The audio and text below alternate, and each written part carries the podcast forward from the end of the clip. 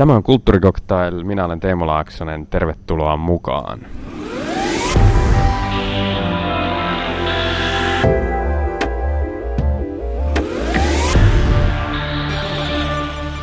Katja Kiuru, terve. Terve, terve. Äh, olet saanut tai joutunut puhumaan Jouko Turkasta liki kaikissa haastatteluissasi 30 vuoden ajan. Käykö, että suoritetaan se osuus tässä heti alta pois? Ja so, joo, joo, okei. Okay. No mä mainitsin aluksi viime kesänä ensi saaneen Turkka kuolee näytelmän, joka käsittelee Jouko Turkan aikaa, aikaa teatterikorkeakoulussa ja sitten Turkan perintöä, joka edelleen vaikuttaa. Ja näytelmässä esiinnyt myös sinä parilla videopätkällä ja, ja niissä kerrot hyvin havainnollisella tavalla vähän niin kuin itseäsi ja Turkkaa eh, esittäen että muutamasta episodista teidän välillänne. Siinä on muun muassa tilanne, jossa Turkka uhkasi sua nyrkillä kouluaikana ja, ja sitten hetki, jossa yliopistolla luentoa pitävä Turkka huomaa sut yleisön joukosta. Sä oot päätynyt siis vahingossa väärään luentosaliin ja Turkka alkaa siellä niin kuin täyden salin edessä meuhkata ja huudella sulle. Ja tämä Ruusu Harlan ja Julia Lappalaisen näytelmä nähdään uusintakierroksella ensi keväänä kansallisteatterissa. Katja, mitä sä ajattelet itse siitä näytelmästä? No omaksi yllätyksekseni esiinnyn siinä aika paljon, tai että siinä on niin pitkiä niitä mun haastatteluvideopätkiä, se yllätti minut. Ja siinä mielessähän mä oon sitten jäävi katsoja, kun mä katson sieltä katsomasta itseäni. Mutta noin, kyllä, kyllä se esitys teki mulla, muhun ison vaikutuksen niin kuin nykyteatteriesityksenä. Et kun siinä on kaksi likkaa näyttämöllä, mutta siinä on kuitenkin semmoinen ison maailman olo ja tuntu. Kun se loppuu ja nämä tytöt, naiset tulee kumartamaan, niin sitä, että mistä ne kaikki muut on? Koska tuntuu, että siinä on ollut niin hirveästi porukkaa näyttämällä eri rooleja tapahtumia. Ja mä yleensä inhoan tätä. Siis en pidä teatterissa näistä skriineistä, kun teatterin ominaisalue on just se, se niin kuin elämän värähtely katsojan ja esiintyjän välillä. Mutta tässä esityksessä niin mun mielestä ne, niitä screenejä, eli siis just näitä nauhoitettuja osuuksia, niin oli käytetty tosi hyvin. Ne palveli sitä kokonaisuutta. Tavallaan mä en edes niinku kiinnittänyt huomioon, että mä katson elävää kuvaa enkä elävää ihmistä niin kuin näyttämöllä. Et sillä se toimi. Joo, mä itse tykkäsin myös kovasti. Se oli musta onnistunut. Pitkä kesto, kolme tuntia meni ihan, ihan nopeasti ja, ja tota, vaikka oli paljon tuttuja asioita, niin se jotenkin oli elävä. Mm. Viime vuonna julkaisit kirjan Palasina ja kokonaisena ihminen näyttämöllä ja käsittelet myös paljon turkkaa siinä, tai jokkea, kuten kirjoitat. Ähm, voiko sanoa, että vuodet Turkan koulun jälkeen on ollut sulle tavallaan toipumista tai jonkinlaista oppimista pois siitä kaikesta, mitä tapahtui? Hyvin paljon, mutta siis ammatillisessa mielessä mä tosiaan lähdin sit vuonna 1991 jatkokoulutukseen Lontooseen. Anteeksi, niin, niin tota, se tosiaan on ollut niinku purkamista ö, sieltä Turkan koulutuksesta tulleen tämmöisen pumppaamisen ja ja semmoisen niin suorittavan kohottamisen purkamista niin kuin orgaaniseksi läsnäolemiseksi. Ja siellä just mun Lontoon opettajat oli hyvin huolissaan sille, että mitä sulla on tapahtunut, mitä sulle tapahtuu, kun sä tuut näyttämölle, että mitä tämä kaikki on. Että et silloin, niin kuin, että näyttämölle tullessa lyö ne teatterikorkeassa treenatut asiat päälle. Niitä on, niistä on tosi vaikea, niin kuin, että ylipäänsä mitä sä oot toistanut ja toistanut ja toistanut, niin niitä on vaikea niin kuin purkaa, se vie pitkää aikaa. Ja sitten toisaalta niin kuin, niin, niin kuin sit psyykkisellä tai mun niin kuin minuuden tasolla, niin, niin sanotaan, että ehkä niin kuin pystyy alkaa sen toipumisprosessin vasta just silloin, kun sai muunlaisia eväitä siihen duuniin. Ja sen toipumisprosessi just ehkä siinä mielessä, että saa muunlaisia eväitä töihin, että siitä mun työstä tulee minä, eikä se ole niin kuin minun työni, eikä se ole siis äh, enää sitä, mitä Jokke minulta vaati. Tai mitä mä kuvittelin, että se vaati, koska eihän sen vaatimukset edes ollut kovin selviä. Tuohon toipumiseen vielä sen verran, että tai ylipäänsä kuulee hirveästi sitä, että, että voi voi kun ne toiset siellä niin hajos, niin en mä kokenut itse hajonneeni, vaan tota, tulleeni häirityksi niin kuin, ja syvältä, syvältä mutta tota, en, mä, en mä ajatella, että mä olisin ollut jossain välissä, jossain vaiheessa niin kuin pirstaleina tai jotenkin sillä tavalla. Tämän kirjan otsikko palasina, niin kyllä se, niin kuin, se tarkoittaa just sitä, miten näyttelijä palottelee itsensä löytääkseen oman ammattinsa niin kuin palaset, mitä, mitä siihen sit kokonaiseen ihmiskuvaan tarvii. Mutta totta kai siinä on myös sellaista niin kuin ihmisenä kasvun tarinaa, niin kuin meillä kaikilla koko ajan se kulkee mukana. Jossain lehtihaastattelussa 90-luvun alussa sanoit, että menetit Turkan koulussa kyvyn itkeä. Muistatko, että näin oli ja mistä se johtui? No nyt kun sanot ton, niin kieltämättä alkaa nousta jotain, jotain tuommoista, joo, että kun, kun Joke, Jokella oli koko ajan se vaatimus, että naisten pitää itkeä kaikissa rooleissa, että että naisten roolit on niinku itkurooleja, että se on parasta ja mahtavinta ja näin edelleen. Jotenkin ainakin tämmöinen, nyt tulee se muistikuva, että koska koko ajan oli jotenkin pakotettava itsensä itkemään, niin että et, et se kontakti niinku kyynelkanaviin tai johonkin semmoiseen kohtaan katkes.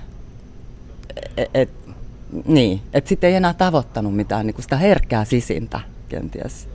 Mitä sä sanoisit Katja Kiuru, että mikä on niin kuin tavallaan jos ajattelee positiivisesti, niin tärkein oppi, mitä sait Jouko Turkalta?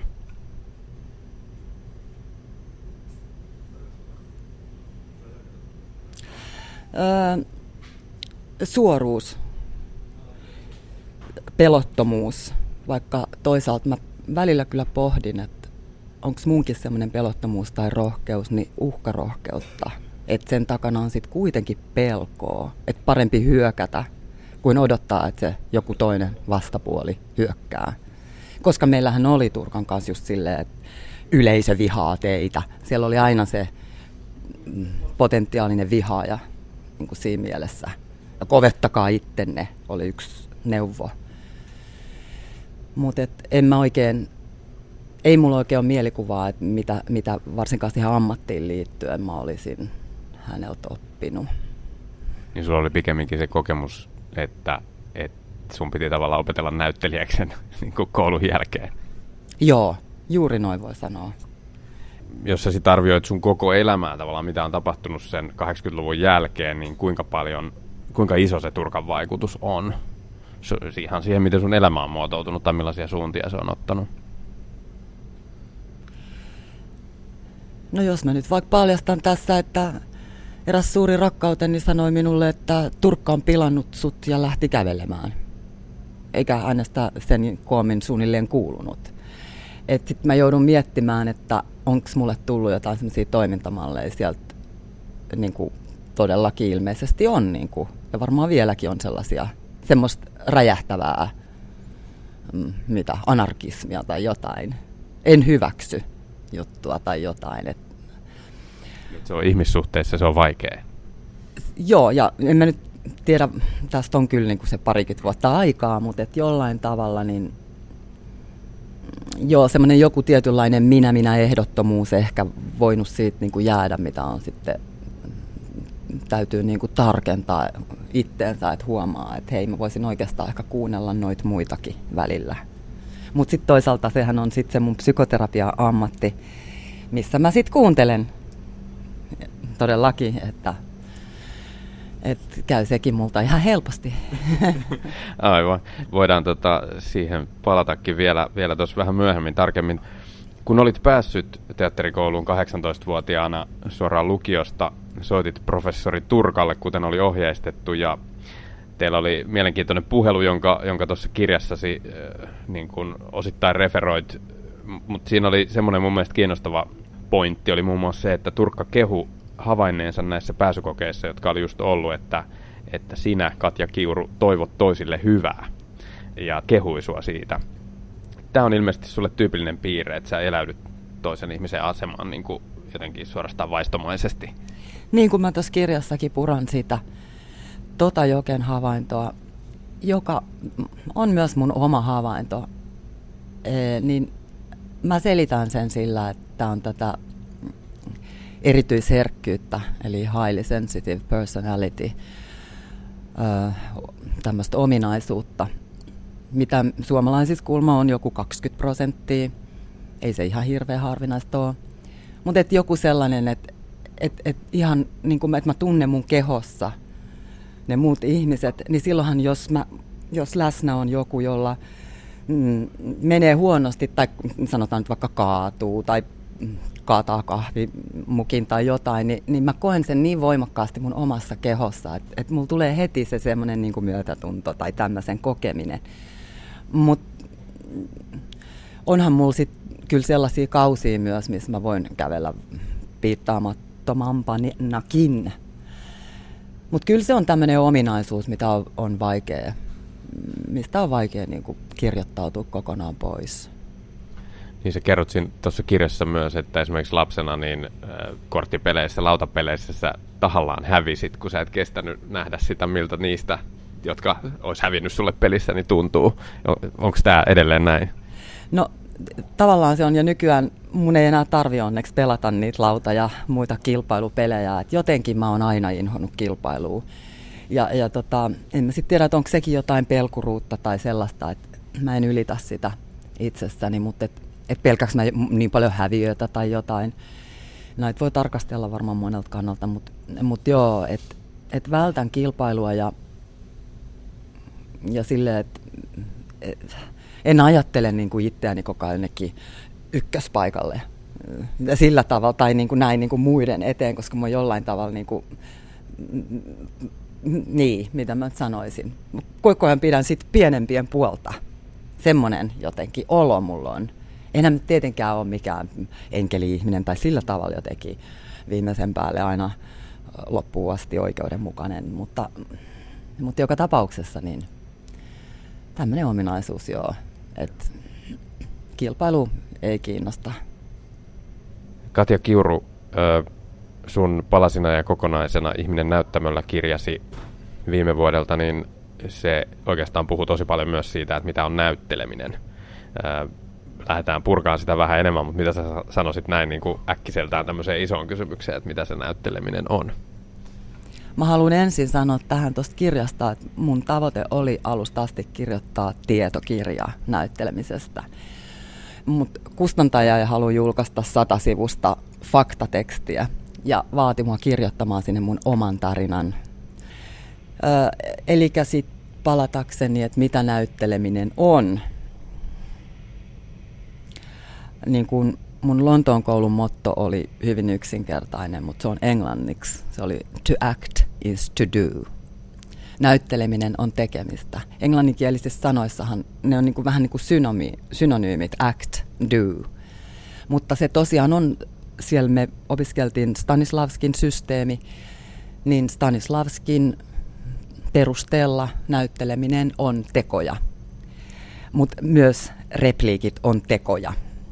Ja näyttelijä toimii, hän on toimija siinä, koska ö, kirjoitetut roolit toimivat. Näyttelijä toimii niiden roolien niin kuin alla tai myötä roolissansa. Mm. Kirjoitat tässä kirjassa alkupuolella muistaakseni, että, että sun näyttelemisen halusi, se, että sä haluat näytellä, tuli ainakin osittain halusta upota leikkiin. Mitä tarkoitat? Joo, upota leikkiin sekä yksin että muiden ihmisten kanssa ää, toisiin maailmoihin ja semmoisiin olomuotoihin tai henkilöihin, jotka yllättää mut itekin ja joille mä voin nauraa niiden muiden leikkiöiden kanssa. Et siinä on pohjalla koko ajan semmoinen kuplinta – tätä ei tarvi ottaa vakavasti. Tämä ei ole sitä itseään elämää, vaan tämä on leikkiä. Ja, ja just niitä niin näkymiä ja mahdollisuuksia, jotka siitä leikkimisestä aukeaa. Leikissähän on hirveän oleellista, että siinä on säännöt. Että kaikki tuntee ne ja pysytään niissä raameissa. Sitten se on turvallista ja kaikki lähtee samalta viivalta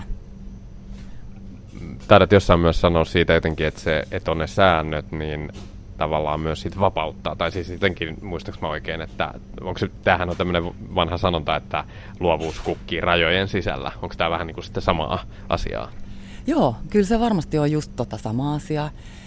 Ja myös niin kuin näyttelijän työssä, vaan otan nyt saman tien sen tähän, että tavallaan mitä tarkemmin yksityiskohtaisempia niin kuin rajoituksia tavallaan sä laitat sille sun toiminnalle, sille sun henkilölle, tai kun sä löydät niitä siitä käsikirjoituksesta, niin sitä kautta yhtäkkiä aukeekin sitten jotenkin rajojen kautta, niin se lähteekin sitten ne jutut laajenemaan jonnekin semmoiseen, mistä sä et niin kuin arvannutkaan, että voisi tulla jotain.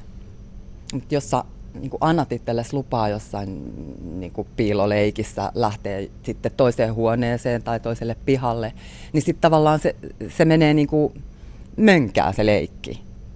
No sitten semmoinen vielä tästä niin kuin näyttelijäksi pyrkimisestä, niin, niin tota, kerrot, että pikkuveljeesi, pikkuveljeesi huoneen ovessa roikkui vuosikausia lappu, jossa luki Harri Kiuru, keksiä, kirjoitettuna nimenomaan ilman jiitä, kuuluisa ja rikas tämä siis Harri Kiuru keksiä kuuluisa ja rikas.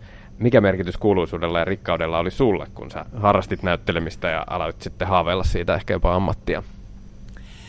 No ehkä silloin kun mä harrastin, niin ei niinkään, mutta sitten kun tämä teatterikoulu konkretisoitu, niin kun tuli lähemmäs ja kun mä sinne pääsin, niin kyllä, kyllä se niin kuin liittyy siihen. Olihan mä sitä ennen jo näytellyt tosiaan Lauri Törhäsen Palavassa enkelissä ja jossain Yleisradionkin perhesarjassa jotain ää, perhetyttöä ja näin. Niin tota, niin ihan alaikäisenä, eikö niin? Joo, tosiaan.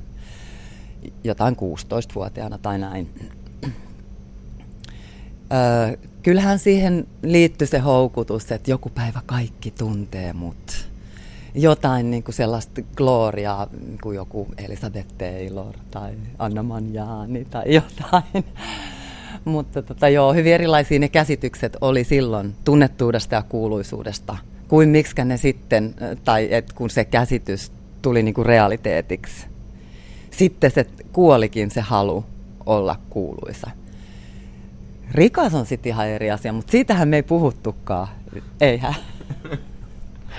Joo, se, se on vaikeammin toteutettavissa.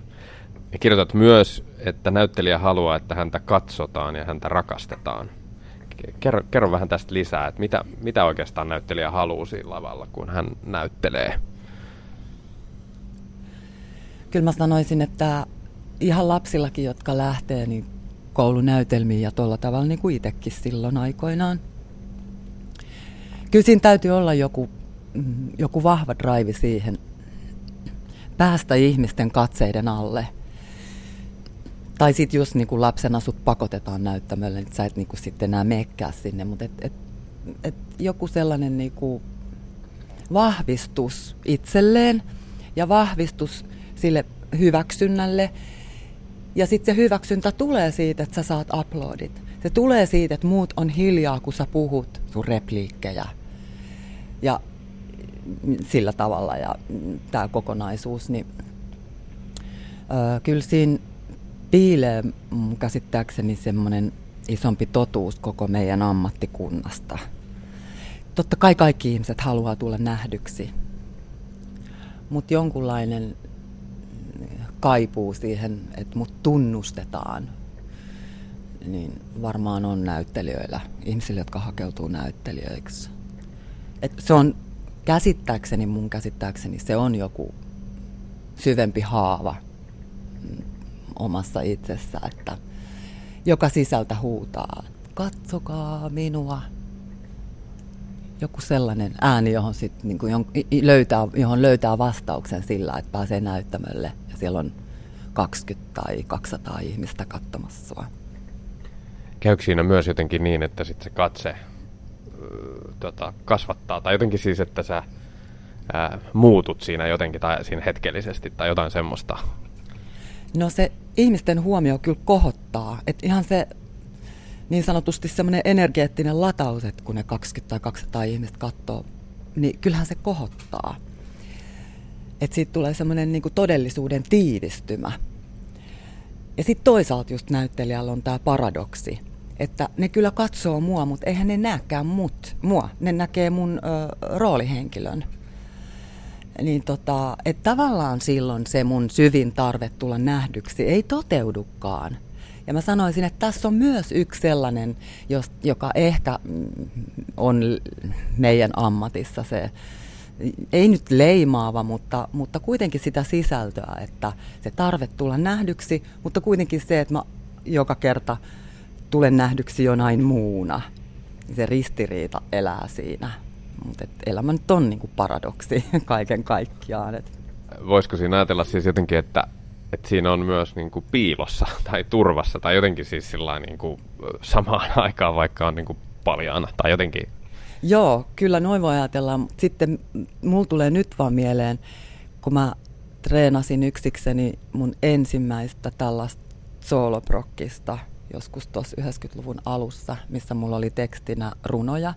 Ja mä treenasin sitä silloin, silloisen teatterikoulun tiloissa ja Kari Heiskanen tuli vastaan ja kysyi, mitä mä täällä teen. Ja mä sanoin, että mä treenaan mun runo-ohjelmaa, niin hän sanoi, että, että voi, että mä kadehdin, että sä pystyt menemään näyttämölle ilman roolia jotain tällaista, eikä tiedä sanasta sanaa näin. Mutta siinä on se just se ajatus, että sitten kun mä lausun runoja tai pidän puhetta tai näin, niin silloin mä oonkin siinä omana ittenäni. No se ei ihan pidä paikkaansa, koska kuitenkin kun ihminen menee lavalla, niin se ottaa jonkun esiintyjän roolin. Mutta joo, että, että tota, ö, on ihana olla roolin suojassa ja löytää itsestään sitten semmoisia puolia, mitä ei omana itsenään elämässä tulisi käyttäneeksi. Ja, ja tota, et, et sillä se on, se on tosi hyvä se rooli ja sitten just toisaalta niin on jännittävää mennä ikään kuin ilman roolia ja jakaa se, mikä minussa on, just jonkun runon kautta tai jotain, niin, niin se on vähän niin kuin pelottavampaa. Joo se peittää samalla, se luo turvaa. Et sitä mä just tarkoitan, että meidän ei ole tarkoituskaan mennä omana itsenämme ja esittelemään itseämme meidän näyttelijöiden. Italialainen koomikko Leo Bassi oli opettamassa Suomessa 2000-luvun alussa ja, ja hän sanoi sun mukaan, että teatterin tarkoitus on vapauttaa katsojien persreijät. Ja kirjoitat siinä yhteydessä, kun tämän mainitset kirjassa, että, että se ei tunnu vieraalta ajatukselta. Miten sä siis ymmärrät tämän teesin? Joo, hän lähti siis siitä, että teatterissa ei ole kysymys tarinasta. Kun ihmiset tulee, hakeutuu nimenomaan niin kuin olemaan toistensa kanssa niin kuin teatterissa, niin ei me silloin hukata sitä tilaisuutta kertomalla tarinaa, jota löytyy kirjoista tai elokuvista. Vaan kun me saadaan ihmiset tähän tilaan meidän kanssa, niin me halutaan vaikuttaa niihin. Ja sitten tämä persreikävertaus, niin äh, hän tarkoittaa mun mielestä suoraan sitä, että, että ihmisten niin kuin defenssit ja ne, heidän normaalit, millä tavalla he pitää, miten, miten ihminen pitää niin kuin itseään sillä kasassa ja ajatuksiaan ja asennettaan ja, ja on niin kuin varautunut kaikkeen sillä omalla ominaisella tavallaan. Tietää jo vähän paremmin, miten tästä niin kuin pitäisi ajatella ja mitä tullaan ajattelemaan ja tuntemaan. Niin sitten jollain, niin kuin mitä se bassi teki esimerkiksi hakkas lekalla vesimeloneja niin, että katsomo oli ihan vesimelonissa sitten, vesimelonin palasissa.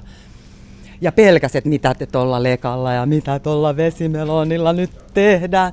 Ni, niin, niin sillä tavalla hän niin kuin, tavallaan muutti niiden katsojien olomuotoa tai haluaisi pyrkiä siihen. Et se on tämä vertaus. Ja, ja Mä nyt en ajattele, että katsojia tarvitsisi äh, niinku pelotella, mutta et käyttää sitä tilannetta, mihin ollaan tultu, niin, niin maksimaalisesti hyväksi. Eikä silleen, että no nyt me olemme tässä nuotion äärellä kertomassa tarinaa. Vaan jotenkin niin kuin radikaalin, radikaalimmin suhtautuu siihen hetkeen mikä siinä on vielä, sano uudestaan vielä, että mikä siinä niin tarinankerronnassa on ongelma, koska nykyään kaikki haluaa kertoa tarinoita niin kuin mainonnasta ja journalismista lähtien, niin mä, toi on musta kiinnostavaa tämä tarinan kritiikki. Joo, ja bisneksessä ja kaikessa. Leo Bassin äh, suhteen meidän täytyy muistaa, että hän tosiaan on estraditaiteilija, tulee tämmöisestä sirkusperinteestä, että hän ei tee niin kuin teatteria, näytelmiä ja tämmöisiä, vaan hänellä on nimenomaan tämmöisiä mm, tunnin esityksiä, missä tapahtuu kaikkea käsittämätöntä. Ja hän, hän ottaa vapaaehtoisia mukaan siihen showhun sieltä yleisöstä ja näin. Mutta että tota, mm, totta kai niin kuin sit teatteriesityksessä on se tarina, jolla, jolla tota, asioita kuljetetaan, mutta tai sitä sanomaa kuljetetaan sillä tarinalla, sitä teemaa.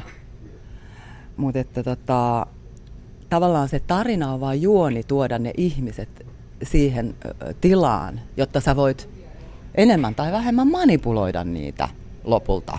Niin kuin.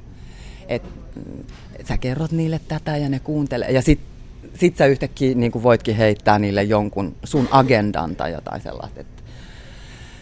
Mutta kyllähän niin kuin perinteisessä draamassa se tarina totta kai on siinä käsikirjoituksessa.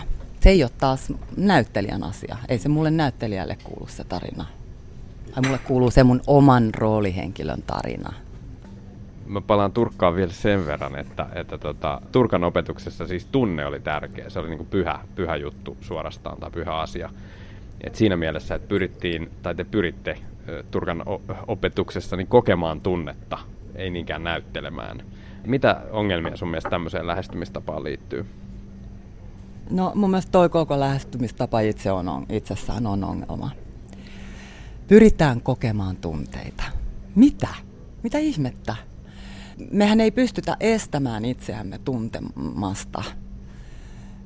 Me ei pystytä käskemään itseämme tuntemaan jotain.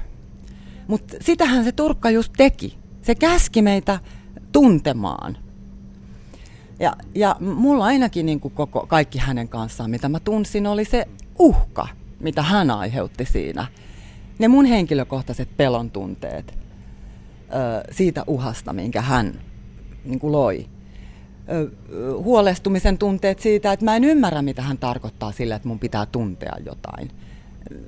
Ja, ja niin edelleen ja niin edelleen. Että se koko, koko käsitys ja, ja konsepti on niin kuin lähtökohtaisesti väärä.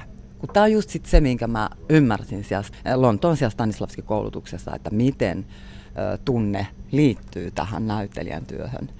Ja ilman muuta se liittyy ja ilman muuta se pitää olla mukana ja on mukana silloin, kun näyttelijä toimii. koska se toiminta, riippuen siitä millaisia esteitä me kohdataan sen meidän toimintamme kanssa, niin se tuottaa meissä tunteita. Mutta ei se ole silloin Katja Kiurun tunne, vaan se on Ofelian tunne. Kun Ofelia saa epämääräisen paketin Hamletilta, niin ei, ei Katja Kiuru voi verrata sitä, että silloin kun minä sain epämääräisen paketin siltä prinssiltä, tai jotain. Niin kuin, ei mulla ole siihen vertailukohtaa. Ja totta kai mä voin hakea niin kuin, äh, harjoituksissa semmoisia tunnekokemuksia, mi, mi, mitä mulla ehkä itselläni on taustassa, mutta tämä ei ole sitä Stanislavskin metodia, kun hänen metodinsa taas sitten synnyttää nimenomaan sieltä käsikirjoituksesta sen roolihenkilön kyseisen tunteen. Että tos, toi oli, Turkka halusi sitä, mikä oli tehnyt häneen vaikutuksen näyttämöllä, näyttelijän tunne, mutta hän ei ymmärtänyt ollenkaan, miten sitä lähestytään, tätä asiaa, joka ilmeisesti häneenkin oli tehnyt vaikutuksen, näyttelijän tunne.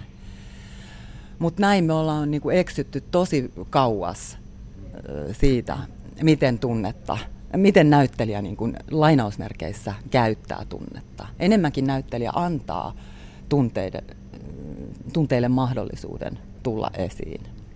Niin, eikö siinä olennaista myös se, mitä niin kuin yleisö kokee, mitä tunteita ne kokee? Just nimenomaan. Just nimenomaan. Sen takia juuri se, että mä pumppaan itteni johonkin näyttelijänä johonkin tunnetilaan ja menen sitten näyttämällä sen tunnetilan kanssa, mitä meillä tavallaan oli siellä teatterikoulussa. Että ennen jo esitystä mun piti päästä johonkin tunnetilaan, missä mä tärisen, missä mun kyyneleet valuu. Niin kuin, että ne tarkoitti sit sitä tunnetta niin tota, mitä sitten se kyllä jättää näyttelijän, ää, anteeksi, jättää katsojan aika kylmäksi, että katsoo, että mitä, mikä tolla on. E, e, niin kuin. Kun se ei ole yhteydessä mihinkään, mitä sen katsojan silmien edessä muuten on meneillään. teatterikoulun jälkeen matkustit aika paljon maailmalla. Sun elämässä se oli joogaa, meditaatiota, tutustuit naamioteatteriin, klouneriaan, orakkelitanssiin, Alexander-tekniikkaan ja, ja tähän englantilaiseen näyttelijäopetukseen, johon tässä on jo viitattukin. Ja opiskelit myöhemmin myös kehopsykoterapiaa. Ulkopuolisen silmin näyttää, että sä etsit kiivaasti jotain. Mitä, mitä se oli? Onko mitään yhdistävää tekijää näillä kaikilla? Totuutta. Etsin totuutta koko ajan. Paljasta totuutta. Öö, oli tosi hämmentävä luettelo tuossa, kun sä luettelit, mitä kaikkea on tullut tehty. Joo, okei, okay. mutta mun pitää pudottaa siitä tämä jooga pois. Koska meditaatio oli, on eri kuin tämä jooga, ja sitä joogaa mä en oikeastaan ole koskaan harrastanut, niin kuin mitä joogalla ajatellaan, että sitä niin kuin asentoja ja hengitystä ja venyttämistä tai semmoista en ole harrastanut. Mutta, mutta meditaatio joogaa joo. Niin just, okei. Okay. Hyvä, hyvä tarkennus. Tota, niin, no tähän on oikeastaan tähän Stanislavskiin jo viitattu muutaman kerran. Mä ehkä kysyn siitä, että sä opiskelit Englannissa näyttelijän työtä ja se siellä perustuu aika paljon tämän venäläisen teatteriteoreetikon ja ohjaajan Konstantin Stanislavskin systeemiin isolla s Miten sä kiteyttäisit sen systeemin idean? Joo, ja se on nyt näissä uusissa Stanislavski-kirjojen suomennoksissa, niin se on vakiintunut tämän systeemin sanan tilalla järjestelmä – Mä ajattelen, että sen ytimessä on tämä mm, tekstianalyysi, joka on oikeastaan sama kuin toiminta-analyysi, koska siitä tekstistä etsitään toiminta. No, se on se ydin. Onko niin, että, että siinä Stanislavski on nimenomaan se, joka puhuu tämmöisestä automatisoitumista, joita puretaan, vai on, meneekö se sitten niin kuin sinne psykoterapian puolelle? Sotkeeko mä asioita? Ei, mun mielestä et sotke. Kyllä mun mielestä Stanislavskikin nimenomaan puhuu tästä automaatiosta. Siinä mielessä ainakin joo, että hän, hän niin kuin pyytää näyttelijöitään havahtumaan asioihin, joihin he, me ihmiset, ollaan automatisoiduttu. Ja just tähän systeemiin liittyy myös tämmöiset kuin näyttelijän aamutoimi, joka, jossa näyttelijä harjoittelee ihan tämmöisiä niin kuin vesilasin kaapista ottamiseen, sen täyttämiseen, veden maistamiseen, juomiseen.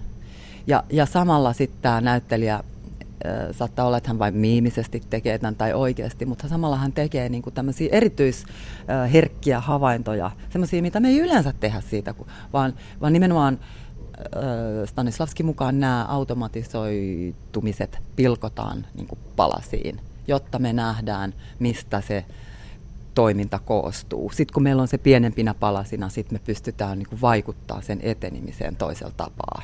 Niin, että se ei mene sillä automaattisella tavalla, mikä sun kehoon on muodostunut. Juuri niin, vaan me löydetään uusia tapoja. Ja, ja sitten, että me, me tajutaan, mitä se tuottaa meidän aisteille, koska Stanislavskilla on hyvin paljon kysymys aisteista, ihan näistä viidestä perinteisestä aistista. Entä sitten tämä naamioteatteri? Se oli kiinnostavaa. Eli siinä tosiaan otetaan tämmöinen groteski naamio, naamio tota, näyttelijän naamalle ja, ja, ja mitä sitten tapahtuu? Joo, se on hurjaa duunia. Öö, no tosiaan kun mä oon ollut näiden öö, kuubalaisen ja kanadalaisen naamio-opissa, niin niissä on aina hirveän tärkeää, että tutustutaan niihin naamioihin niin kuin ensin ulkopuolisena, tai siis enemmän tai vähemmän tutustutaan. Ja sitten juuri se, että kun mä laitan sen naamion kasvoilleni, niin mulla on sitten joku pitää mulle siinä peiliä, tai joskus mä voin jopa itse pitää itselleni peiliä, mutta kun mä oon vähän harjaantunut siinä, mutta et, että, että tavallaan sen... Ö, että tavallaan mieli järkkyy siinä, kun sä näet sun omien silmien kautta, miten muuttunut sä oot, kun sulla on se groteski naamio. Ja, ja, ja, ja tota, siinä tulee semmoinen ihmeellinen, vähän niin kuin uskon hyppy, mä sanoisin. Että sut niin kuin, se, se aistimus, se näköaistimus niin kuin tyrkkää sut rotkon reunalta. Silleen, ja se kestää sen muutaman mm, ihan lyhyen hetken, että, että sä oot semmoisessa tilassa, että mitä, mitä tässä tapahtuu, kuka mä oon, mitä nyt? Ja se on se tila, mitä siinä yritetään käyttää hyväksi. Ja just tämä mun kanadalainen opettaja Steve Jarans, niin hän piti just nimenomaan ääntä hirveän tärkeänä, että siinä samassa hetkessä pitää tuottaa sieltä niin kuin kuilun reunalta ikään kuin pudotessa, niin se ääni, mikä sitten sattuu tulemaan, niin se ääni onkin se, joka vie sut sitten siihen maailmaan, joka muuten ehkä katoaisi, kun sitten sun niin kuin rationaalinen mieli tulee hyvin nopeasti sanomaan, äh, toi onkin vaan naamio, äh, ei tässä ollutkaan mitään, toi onkin niin kuin, että häh, tavallaan, että sä palaa siihen realismiin. Niissä groteskeissa naamioissa tosiaan, kun ne, ne tilanteet rakennetaan hy- hyvin, niin niissä, niissä tapahtuu tämmöinen niin kuin säikähdys, peljästys. Käykö siinä vähän niin, että sitten jos, jos sitä viedään niin kuin näyttämölle ja näin, niin, niin sitten sä myöskin tavallaan näyttelet vähän niin kuin itsesi ohi tai tietoisuuden ohi tai jotenkin pyritään siihen, että se naamio vie, etkä, etkä sinä Katja Kiuru esimerkiksi. Joo, että siinä on semmoinen, että jos mä, et heti kun mä rupean, heti kun mä samastun takaisin itseeni Katja Kiuruun, ja just nimenomaan rupean koka- kokemaan jotain omia tunteitani tai ajattelemaan omia ajatuksiani tai arvioimaan tilannetta itseni kannalta, niin sitten se naamion elämä on välittömästi ohi. Näitä on tavallaan aika vaikea sen takia viedä näyttämölle. Öö, Mutta mä oon tehnyt tämmöisiä lyhyitä näyttämöpätkiä itse naamion takana ja muiden naamioiden kanssa. Minkä mittaisia ne on siis? Öö, no ihan sanotaan niin kuin, että pisin on ehkä ollut joku puolisen tuntia ja sitten, että ne lyhyet on ollut jotain muutamia minuutteja. Tämmöisiä tilaisuuksia, missä meillä on ollut siis niin kuin yleisö, yleisö, tarkoitan. Niin tota, niin joo, että että sen on, sen on pakko antaa, antaa viedä sen naamion. Et mä en voi, tavallaan mä en pysty edes tarkkailemaan sivusta. Että et sitä tarkkailijakaan ei ikään kuin saa olla. Sekin on riippakivi, jos se jää siihen. Vaan siinä on joku semmoinen, että se pitää vaan päästään menemään se naamion henki viemään sitä. Ja sitten sit kun se Katja Kiuru tarkkailija tulee siihen, niin sitten se tilanne on niinku ohi. Ja näin on siis tapahtunut, kun on, sä oot harjoitellut sitä. Joo, kyllä on ollut ihan, ihan mahtavia kokemuksia. No entäs tämä cloneria sitten?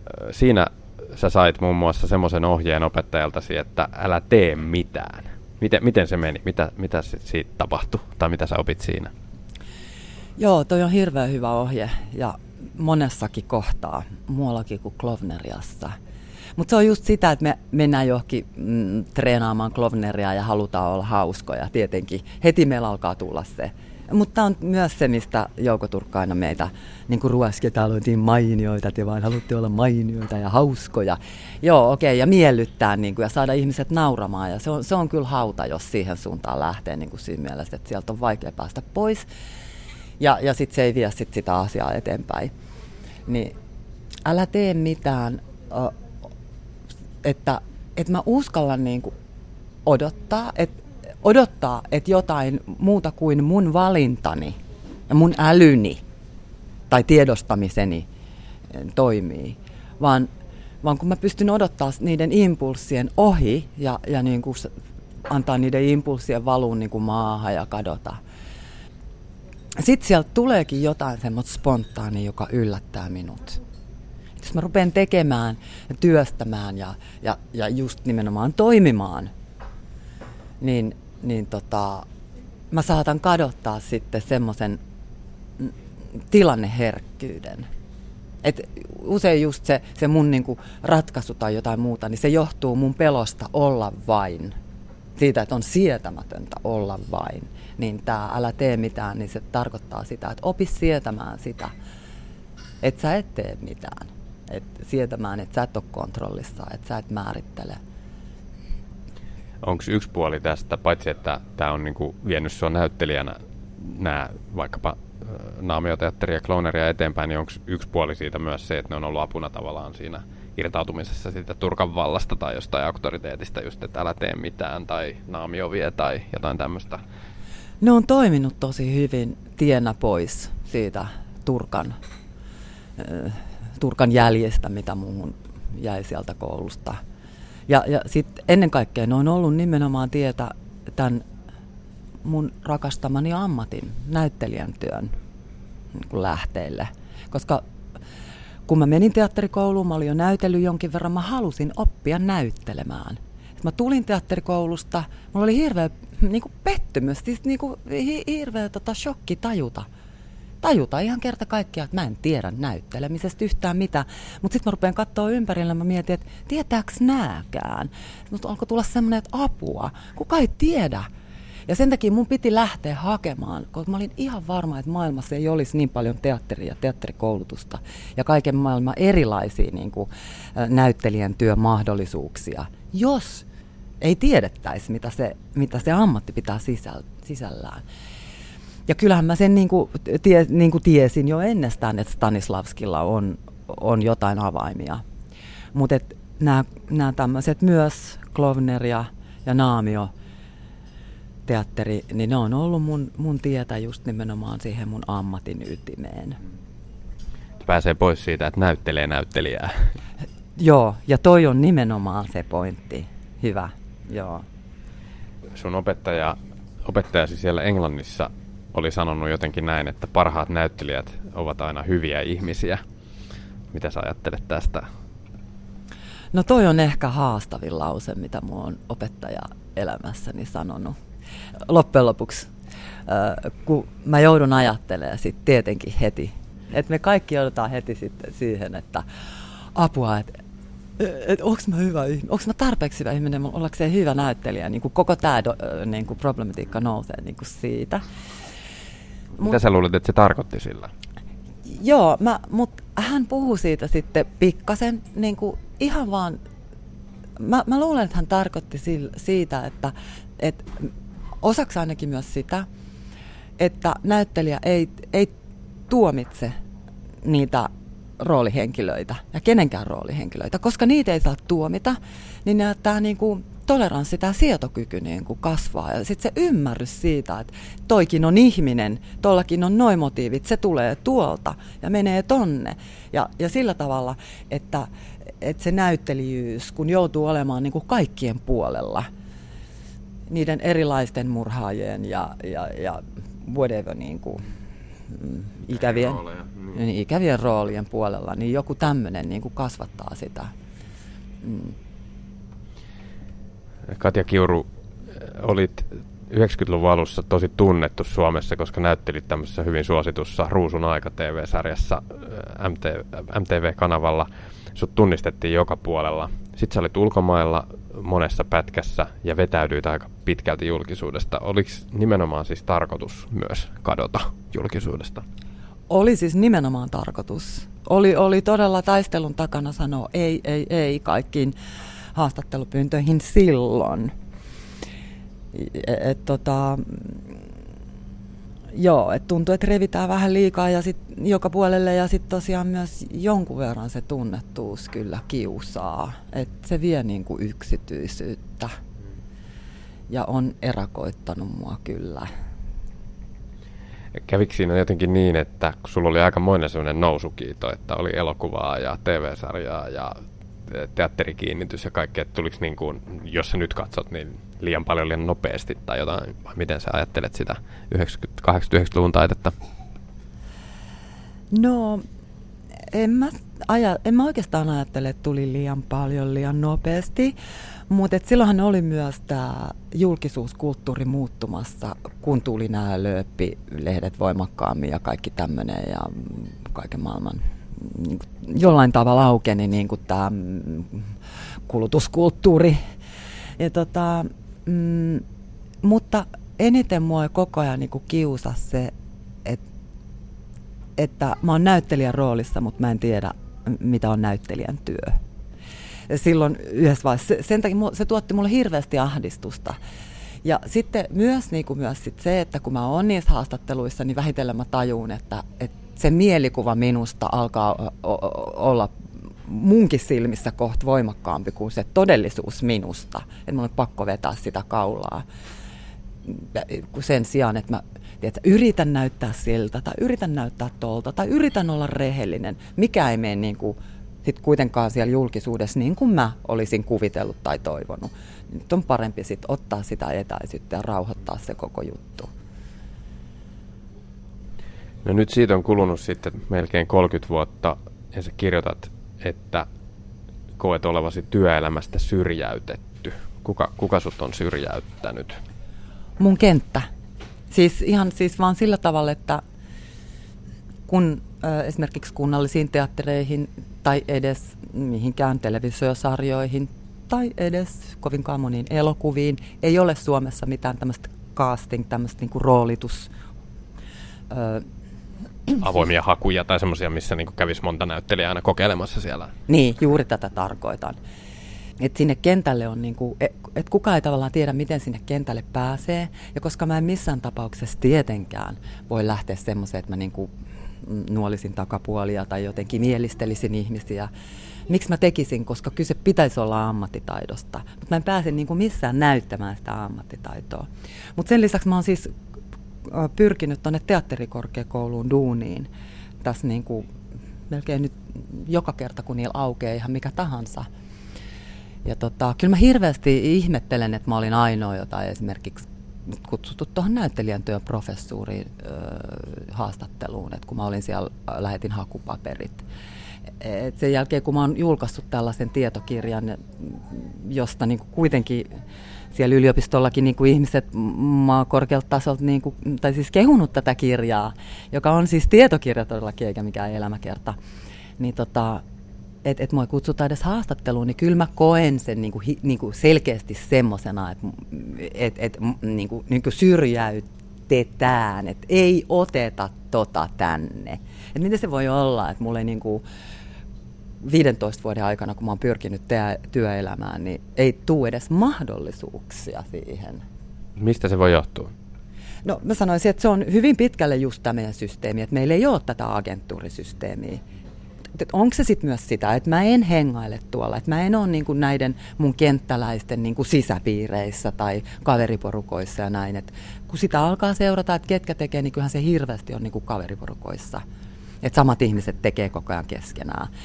Mutta sitten juuri näissä kunnallisissa laitoksissa, että niissä on perinteisesti ollut se mm, lopun elämään työsuhde. Ja nythän se on sitten joku aika sitten parikymmentä vuottakin sitten poikkastu, että otetaan enää muutamaksi vuodeksi niin kuin niitä, tehdään niitä sopimuksia näyttelijöiden kanssa. Mutta kuitenkin, että, että siellä ei ole mitään semmoista avointa hakua rooleihin tai työpaikkoihin. Mitä sä luulet, että se vaikuttaa, että sä oot opiskellut aika paljon ulkomailla. Sehän voisi myös ajatella olevan niin kuin plussaa. Joo, se on musta ihan käsittämätöntä. Ja siksi mun oli pakko kirjoittaa tämä kirja, kun mä ihmettelen, että silloin kun mä olin nuori, niin kuitenkin oli semmoista jargonia, että ulkomaille, ulkomaille. Mutta niin kuin mä tuossa kirjoitan, niin mä samastun paluumuuttajiin muiltakin aloilta, ja siis nimenomaan muilta aloilta tulleihin paluumuuttajiin, että täällä on joku sellainen kummallinen, että jos sä oot ollut niin kuin muilla mailla, niin sä oot niin kuin Södergran sanoi, että oppinut epaton tapoja. Ja epatto olikaan. Niin, mikä se on? Siis se on joku niin kuin, ö, ö, takinkääntäjä suunnilleen tai joku näin. Mutta et, tota, et se, se, et se on niinku kummallista, että just mä ajattelen tätä koulupuolta, mutta myös ihan tota, suoraan näyttelijäammattiin, että et, et kuinka ketään ei kiinnosta se täällä mun kentällä, että et, et mitä tuolta ulko, puolelta Suomen voisi tuoda tänne. On, no nythän ne on kyllä ottanut tuolla näyttelijän työn koulutukseen, ne on ottanut ne aiheet, joita mä oon niin, ne, nää, mitä mä oon esittänyt niissä mun työhakupapereissa, niin nyt ne on kyllä kaikki siellä koulutusohjelmassa. Että tavallaan mä voin olla tyytyväinen siitä, että se mitä mä oon ehdottanut, niin nyt tulee siihen käytäntöön mukaan. Siis tyyppiä, klooneria, naamioteatteria vai? Kyllä juuri nämä ja sitten nämä martial artsit. Niin joo, tämmöinen siis taistelu, kamppailulajitaito. Joo, että heillä on nyt siellä tai chiita, joka on sitä samaa. No mitä sä sanoisit sitten? Sä et ole tietysti ollut nyt siellä työyhteisöjen ytimessä hirveästi, mutta et sun ulkomaan kokemusten valossa ja sen valossa, mitä sä täällä näet, niin teatteria tai elokuvaa tai televisiota, niin miten täällä tehdään niin kuin eri tavalla kuin vaikkapa nyt sitten Englannissa tai Keski-Euroopassa tai Kuubassa? No, tietenkin ne on niin kuin isoja kenttiä ja siellä on paljon sellaista, niin kuin, mistä mulla ei ole käsitystä ja mitä nyt tässä ei muutenkaan ehdi ja pysty ja whatever. Mutta tota, äh, lähtökohtaisesti voi sanoa, että just Englannissa esimerkiksi teattereissa harjoitellaan näytelmiä tosi paljon lyhyemmän aikaa kuin täällä. Siellä on hirveän paljon sellaista, että toisin kuin meidän laitosteattereissa, niin siellä kootaan porukat just nimenomaan tämmöisten näyttelijähakujen kautta niin kuin aina tietyn näytelmän äärelle. Ja tota, siellä ohjaaja olettaa, niin kuin, että hän, hänelle tulee näyttelijä, joka osaa duuninsa, ja sen takia ne pystytään myös kokoamaan niin kuin ehkä kolmes viikossa tai jotain vastaavaa, koska sille näyttelijä annet, annetaan, niin kuin, se joutuu ottaa ihan hirveästi paljon enemmän vastuuta. Et Suomessa on sitten toisaalta hyvin paljon sellainen tapa, että ohjaaja tavallaan myös opettaa näyttelijälle sitä omaa tapaansa tehdä teatteria, tätä kyseistä esitystä ja tällä tavalla. Ja sitten toisaalta kaikissa näissä kulttuureissa ja eri tavo- tavoissa tehdä teatteria, mitä mä oon ollut noissa ryhmissä tuolla maailmalla, niin niissä on hyvin paljon keskustelevampi se yleiskuva kuin mitä täällä. Et niissä oikeasti keskustellaan myös ö, näistä biiseistä, siis näistä kappaleista, ö, niiden niin kuin sisällöistä, ongelmista, henkilökohtaisista ongelmista tehdä sitä työtä, niin siellä on aina myös kehuttu ihan toisella tapaa kuin mitä mä täällä koen niin kollegoja. Mutta myös suoraa palautetta mä oon sanonut joskus jossain Lontoossa mun opiskelukaveriesityksen jälkeen tulee sanoa mulle, että tänään sä olit ihan kamala, sä olit ihan surkee. Miten sä voit tehdä tolla tavalla yhtäkkiä, kun sä oot yleensä niin hyvä? Niin kuin, tämä oli sitten se toinen puoli siitä, kun, kun sit se englantilainen olomuotohan on yleensä hyvin sellaista huomioon ottavaa ja, ja niin kuin sellaista, että oh love dear, dear, näin. Että ei se pelkkää niin kuin tämmöistä mm, söpöä ja kivaa jutustelua sielläkään ole. Mutta siellä vaan jutellaan kerta kaikkiaan kaikista asioista paljon enemmän. Mitä noin sitten ihan katsojana, mikä sun mielestä on niin kuin suomalaisen teatterin ja elokuvan taso ja tila? Tähän mä en pysty sanoa mitään, koska mä en oikeastaan kattonut mitään. Ei no, siis olen mä kattonut, siis silloin tällä mä menen teatteriin ja hyvin usein mä lähden sitten väliajalla pois. Et mä en kerta kaikkiaan vaan niinku kauheasti sitten välitä. Ja sitten ö, telkkarista mä nyt sitten katon muutaman minuutin jotain suomalaisia sarjoja ja mä toteen, että en mä saa selvää, mistä ne puhuu, niin mä en sitten kato enempää. Ihan niin kuin artikulaatio. Joo, mutta se voi olla artikulaatiokysymys, ihan tosiaan semmoinen puhetekninen kysymys, tai sitten se voi olla myös siitä, että, että se ajatus siellä takana ei kerta kaikkiaan ole kirkas. Kirjoitat siitä, miten sä oot katkera. Ihan suoraan sanot, että sä oot katkera siitä, miten sua on kohdeltu ja, ja sanot, että sun mielestä on myös ok olla, tuntea sitä katkeruutta. Öö, joo, mä, tässä, sitten me voidaan mennä sitten taas tähän niin kuin, tämmöiseen yksityiskohtaisempaan ilmaisuun, että olenko mä katkera vai tunnenko mä katkeruutta. Mun pitäisi sanoa, että oikein olisi sanoa, että mä tunnen katkeruutta näistä ja näistä asioista silloin tällöin. Koska ei, en minä eikä kukaan halua niin kuin, olla olla. Ja pysyvästi. Le- olla pysyvästi, olla niin kuin katkeruuden valtaama tai jotain sellaista.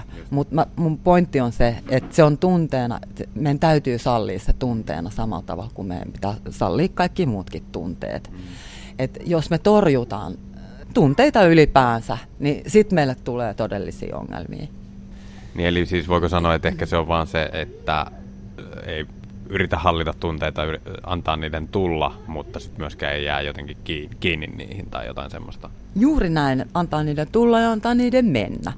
Katja Kiuru, mä oon lukenut jonkun verran sun vanhoja lehtihaastatteluja, ja sä oot ainakin muutamassa maininnut, että sun unelmiesi rooli on Tsehofin lokkinäytelmän Niina. Onko näin edelleen? Oi, nyt mä alkaa oikeasti itkettää. Koska se Niina on kyllä ihan nuori tyttö että kai mä nyt tajun tällä hetkellä, että, että tota, mä oon niinku luopunut siitä, tai niinku se on jäänyt sinne taakse. Vaikea kuvitella, että mä mahtuisin enää, enää mihinkään prokkikseen Niinana. Voisinhan mä tehdä vaikka monologin siitä Niinasta. Ihan niin. niin, Niina vanhoilla päivillään. Ja toisaalta sä oot jossain sanonut myös, että, että siis näyttelijän taito on just se, että näyttelee siis, että nuorta tai vanhaa tai miestä tai naista, että se ei ole niin kuin tavallaan se kuin Katja Kiurun ikä ja ö, sukupuoli välttämättä se ratkaiseva. Joo, toi on tosi ihanaa, että sä otat ton pointin. Toi on tosi tärkeä pointti, että just tää, mm, jos mä ajattelen niin suomalaistakin roolitusta tai miten ihmisiä valitaan, niin hirveästi lähdetään siitä, että millainen se henkilö itse on, eikä ajatella, että mutta sehän voi näytellä ihan toisenlaista ja mitä maskeeraus on nykyään on ja niin edelleen. Niin edelleen. Mutta joo, toi, on, toi oli kiitos, kiitos tosta huomautuksesta.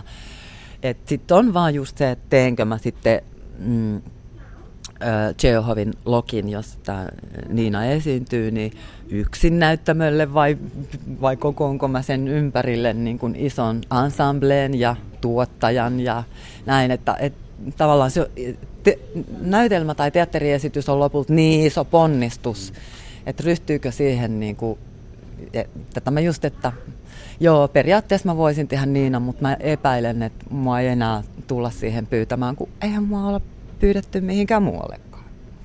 Mikä siinä muuten ihan lyhyesti vaan, niin mikä siinä Niinassa oli semmoinen, mikä sua on puhutellut silloin aikanaan ainakin?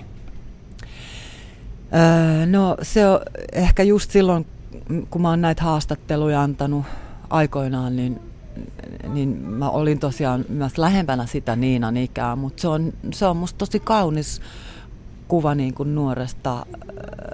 Ei niin, että se ihminen olisi kaunis, vaan se, miten Chekhov on, on kertonut tämän hätääntyneen nuoren naisen siinä ajassa, kun naiset oli vielä huomattavasti paljon riippuvaisempia miehe, miehistä kuin nykyään ja näin, niin, niin hän tuo sen niin kuin nuoren tytön semmoisen mm, mm, niin ison kysymyksen ja ihan kuka minä olen kysymyksen ja, ja, ja miten olla tässä maailmassa niin kuin pelkoineen ja niin edelleen. Et se on hieno ihmiskuva. Katja Kiuru, sä kirjoitat kirjassasi, että teatterin tehtävä on ihmisen esittäminen. Mitä sä sanoisit, että mikä sitten on ihmisen tehtävä? Oh, niin. Ihan lyhyesti vaan elää. Mm. Jos sun huoneen ovella nyt olisi semmoinen lappu kuin sun veljellä se oli aikanaan, jossa luki Harri Kiuru keksiä ja, ja kuuluisa ja rikas, niin mitä siinä tänä päivänä lukisi? Mun huoneen taulussa.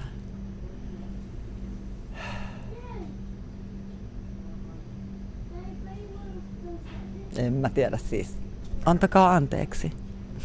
Niin siinä varmaan lukisi. Katja Kiuru, kiitos. No, kiitos. Tämä oli Kulttuurikoktail. Minä olen Teemu Laaksonen. Kaikkea hyvää.